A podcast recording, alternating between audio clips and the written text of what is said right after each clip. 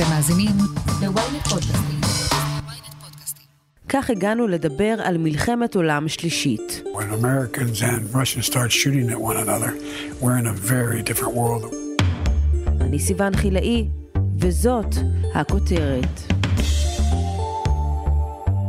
המתיחות בגבול אוקראינה-רוסיה הפכה בימים האחרונים לשיח על מלחמת עולם שלישית, לא פחות.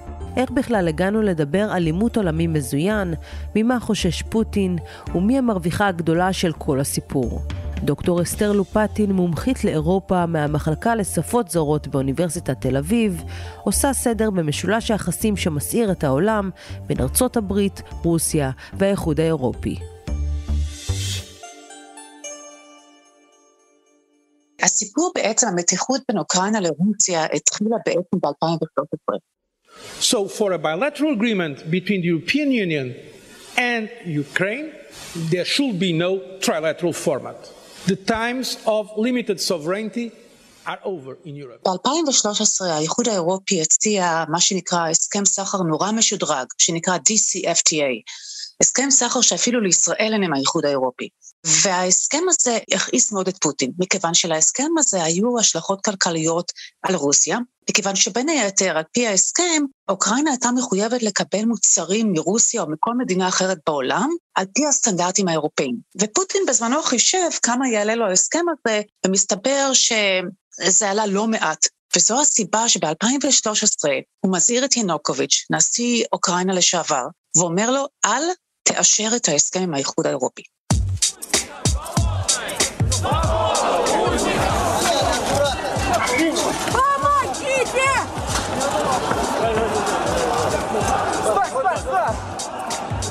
האוקראינים לא הסכימו לכך, ולכן ינוקוביץ' נאלץ לעזוב בן לילה את אוקראינה לרוסיה, והמוני האוקראינים יצאו לרחוב, אה, והם התעקשו לחתום על הסכם עם האיחוד האירופי.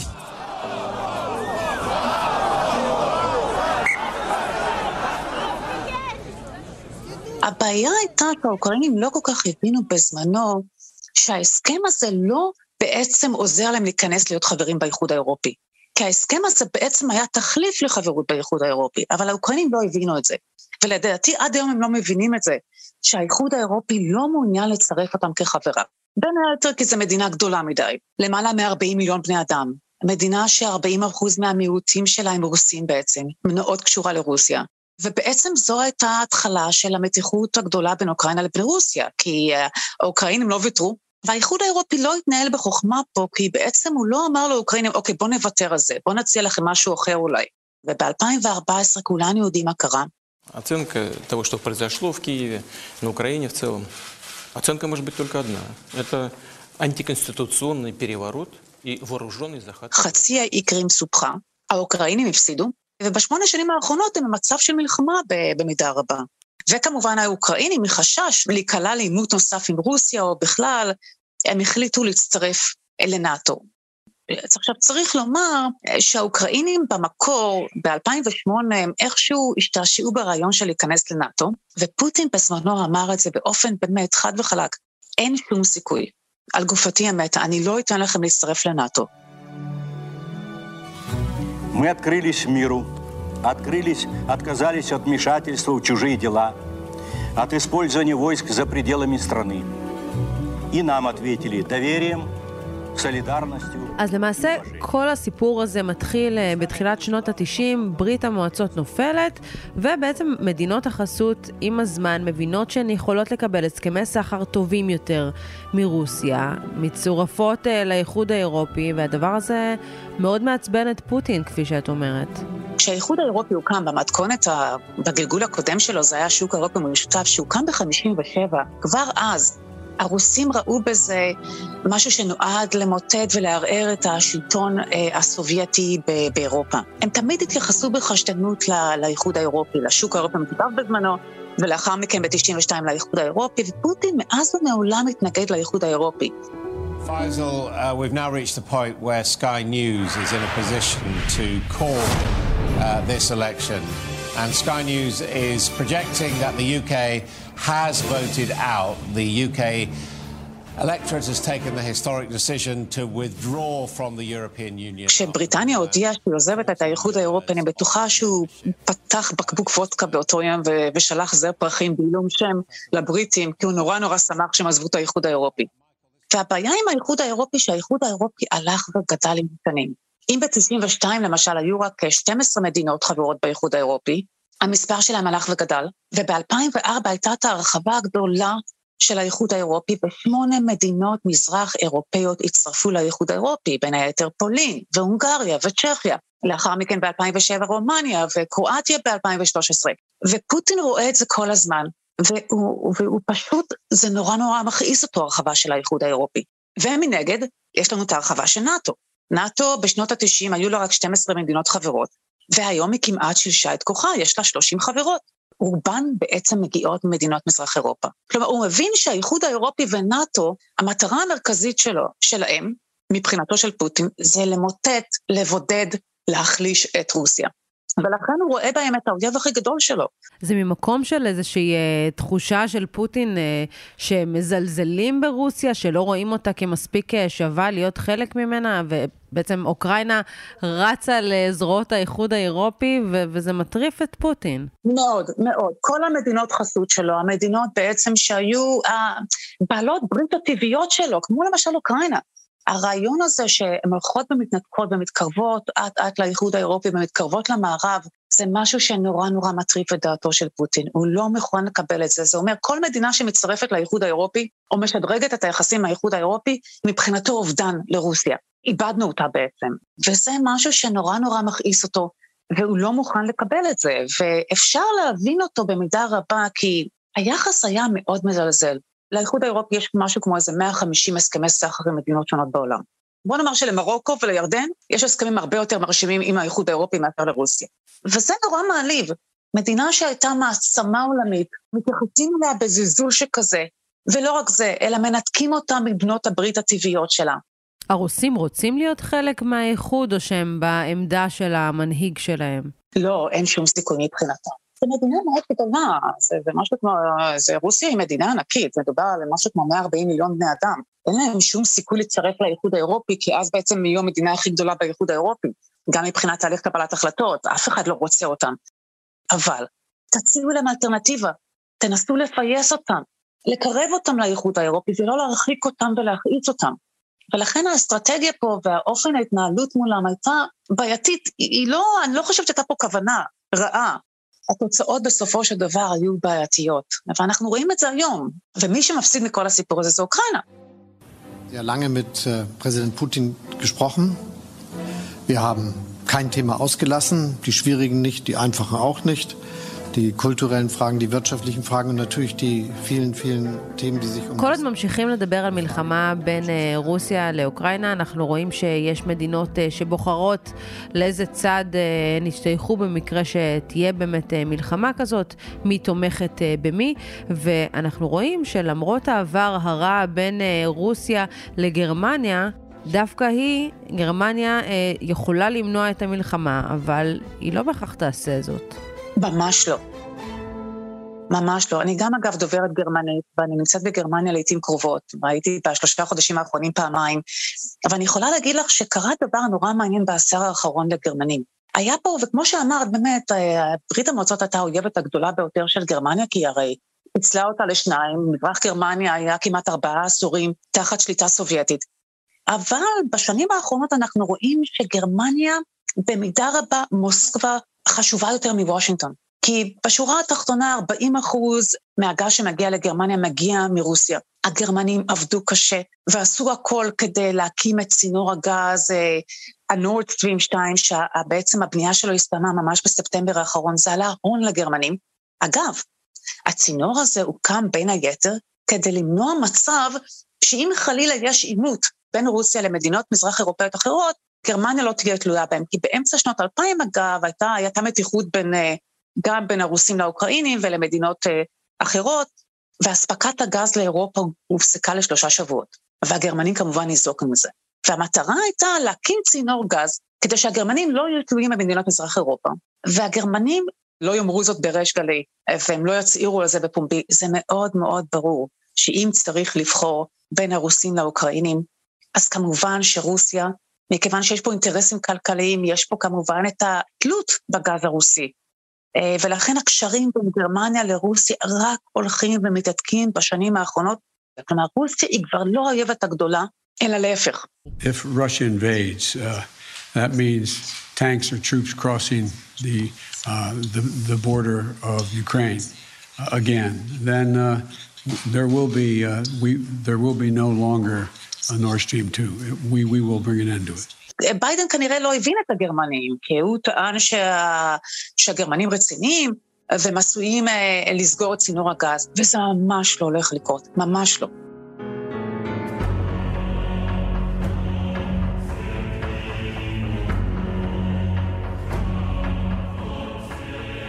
וכאן נכנס לתמונה נאט"ו, ברית צבאית בין 30 מדינות צפון אמריקה ואירופה, ולפי האמנה שנחתמה כבר ב-1949, תחילת המלחמה הקרה, מרגע שמדינה אחת מותקפת, כל חברות הברית נחלצות לעזרתה. אוקראינה רוצה להיות המדינה ה-31 בברית. ולצד ההסכמים הכלכליים הלא מכבדים עם רוסיה, כשברור לכל שאין כוונה לצרף את הרוסים לאיחוד, האיחוד האירופי מתגרה בפוטין כשהוא מנסה לצרף את אוקראינה למערב ומביא את כוחות נאט"ו לגבול. אז פוטין הולך על הקלף האחרון שנותר לו, עימות צבאי מזוין. ובזה הוא טוב. אנחנו יודעים הרי שכדאי מאוד לא להתעסק עם הרוסים. אנחנו יודעים את זה, ואגב, גם אם פה לא תהיה מלחמה, ואני חושבת שהדרך היחידה הטובה ביותר להימנע ממלחמה זה פשוט, ואני לא בטוחה שברגעים אלה, גם כשאנחנו מדברות ומנהלות את השיחה הזאת, אם אין איזשהו דיל שנסגר בין האוקראינים לרוסים, כי לפחות זה מה שאני שומעת מוושינגטון, מארצות הברית, מדיווחים של חלק מכלי התקשורת, off the record, שבשורה התחתונה, אני חושבת שאוקראינה שוקלת בימים אלה האם בכלל כדאי לה להצטרף לנאט"ו. אם אני הייתי צריכה לייעץ לאוקראינים, אז הייתי אומרת, זה לא כל כך רעיון טוב. אה, כי בסופו של דבר המחיר הוא יהיה מחיר כבד, והאוקראינים צריכים לעשות דבר אחד, רק לומר לרוסים, אנחנו מתנצלים, אין לנו שום כוונה להצטרף לנאט"ו. ובזה הסיפור הזה יסתיים.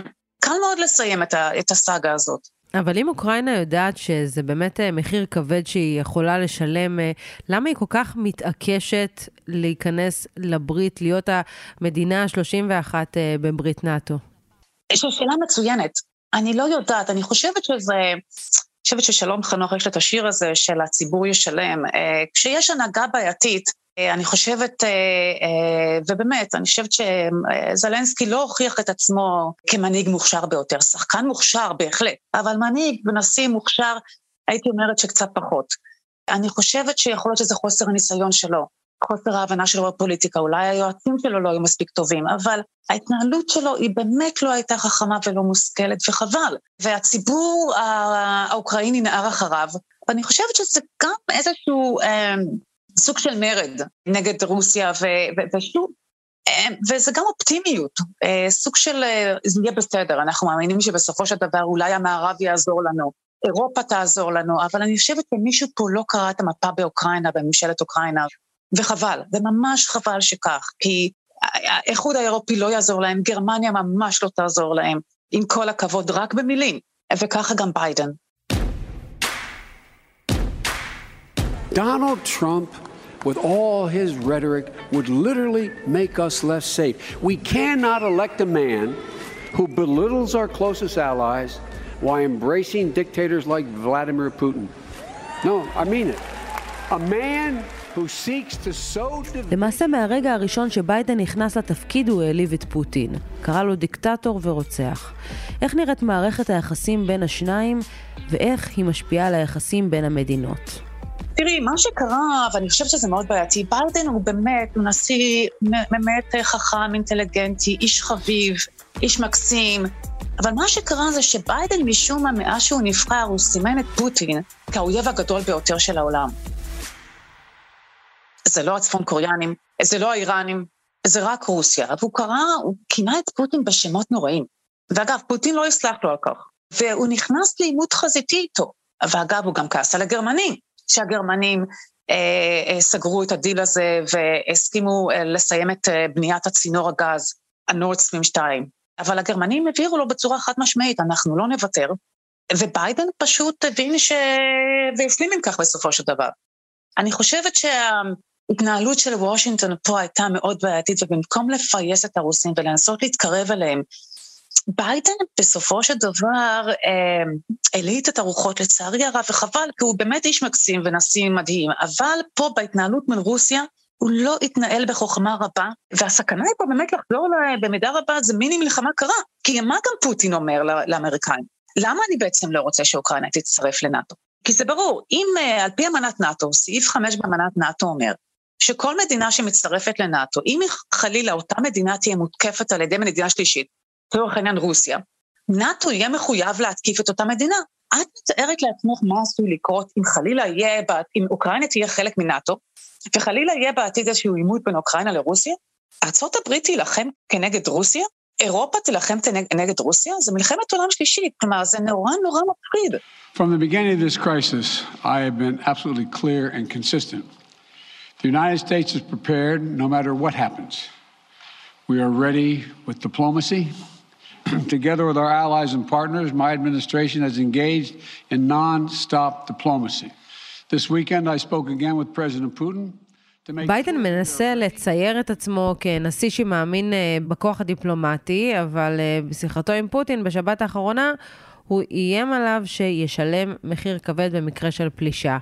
אז מה, הוא אה, מאיים בלי אקדח? ממש ככה, ממש ככה. מה, מה, מה זה בעצם אומר? כי מנסים לפרוט את זה לפרוטות, זה אומר סנקציות כלכליות, אה, אוקיי, או אה, הגבלה לכל מיני, לבנקים, או הקפאה של חשבונות אולי, של בכירים אה, אה, בממשל הרוסי, זה משהו שהוא לא יעשה הרבה על רוסיה, ופו, ורוסיה כבר מורגלת לזה, היא כבר כמעט עשור נמצאת תחת אה, סנקציות כלכליות, אז פשוט פחות גבינות צרפתיות הגיעו להם, פחות אגסים ותפוחים מבלגיה, אה, זה לא סיפור מבחינתם, הם, הם יעמדו בזה. The United States and our allies and partners around the world are ready to impose powerful sanctions. We will put intense pressure on their largest and most significant financial institutions and key industries. These measures are ready to go as soon and if Russia moves. הוא לא יכול לעשות הרבה. הרי אין שום סיכוי שארצות הברית תילחם כנגד רוסיה. אז ארצות הברית שלחה 3,000 חיילים, אה, לאירופה, זה משהו מאוד סימבולי, זה רק כדי להראות, הנה אנחנו פה. אבל אף אחד לא באמת מתכוון להילחם כנגד הרוסים. אה, והאחרון שניסה לעשות זאת במלחמת העולם השנייה אה, הפסיד בגדול, וזה היה היטלר וגרמניה הנאצית, אבל אה, לכן זה לא כל כך רעיון. רעיון טוב להילחם כנגד הרוסים, ובאמת, 30 שנה אחרי שהמלחמה הקרה הסתיימה, אנחנו לא רוצים לחזור לשם שוב. לכן כדאי מאוד לצנן את הרוחות ולנסות באמת אה, להגיע לאיזשהו פתרון דיפלומטי, אה, שאפשר להגיע אליו בקלות. כלומר, זה לא משהו שהוא באמת אה, בלתי אפשרי. זה בהחלט אפשרי. וצריך פשוט באמת רצון טוב מכיוון שני הצדדים, ו... ואני מאמינה שאפשר לפתור את זה בצורה הטובה ביותר, מבלי לצאת למלחמה. Повторю, полученные нами от Соединенных Штатов и других э, и, и членов НАТО ответа на предложение по гарантиям безопасности, на наш взгляд, не отвечают упомянутым трем базовым российским требованиям. Что касается תראי, בימים האחרונים זה לא יורד מהכותרות וכל העולם גועש סביב זה, אז למי יש אינטרס שכל העולם יעקוב אחר המשבר הזה וידבר על מלחמת עולם שלישית? לפוטין, בהחלט. פוטין הוא המרוויח הגדול ביותר של הקונפליקט הזה. רוסיה יצאה מחוזקת אה, ברמות שאי אפשר לתאר. כלומר, כבר ב-2013, אחרי 2014, אחרי סיפוח האי קרים, רוסיה הודתה למדינות מזרח אירופה, כדאי לכם לא להתעסק איתי.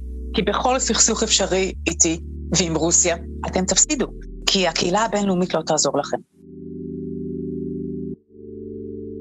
אורבן, אגב, המנהיג ההונגרי, מבין את זה, והוא מתקרב יותר ויותר אה, לרוסים וגם לסינים. כי הוא מבין שכדאי שלא להיות בעימות עם רוסיה, וכדאי להתקרב לרוסים. וצריך להבין שפוטין המרוויח הגדול ביותר של העימות הזה, ביידן בהחלט מפסיד, וכמובן ההפסידה הגדולה היא אוקראינה. כולם יוצאים רע חוץ ממנו ששוב אה, מוכיח את כוחו. דוקטור אסתר לופטין, תודה רבה לך. תודה רבה לכם. עד כאן הכותרת להפעם. אתם מוזמנים לעקוב אחרינו בוויינט או איפה שאתם שומעים את הפודקאסטים שלכם. אם זה קורה בספוטיפיי או באפל פודקאסט, אתם מוזמנים גם לדרג אותנו ולהאזין לפרק נוסף שלנו על שורשי הסכסוך בין רוסיה לאוקראינה. וכמובן, אל תשכחו לשלוח את הפרק לחבר שעדיין לא שמע את הכותרת של היום. עורך הפודקאסטים הוא רון טוביה, גיא סלם סייע בעריכת הפרק, דניאל עמוסי פיקה. על הסאונד, ניסו עזרן, עטילה שומפלבי הוא גם חבר בצוות הכותרת. אני סיוון חילאי, ניפגש בפעם הבאה.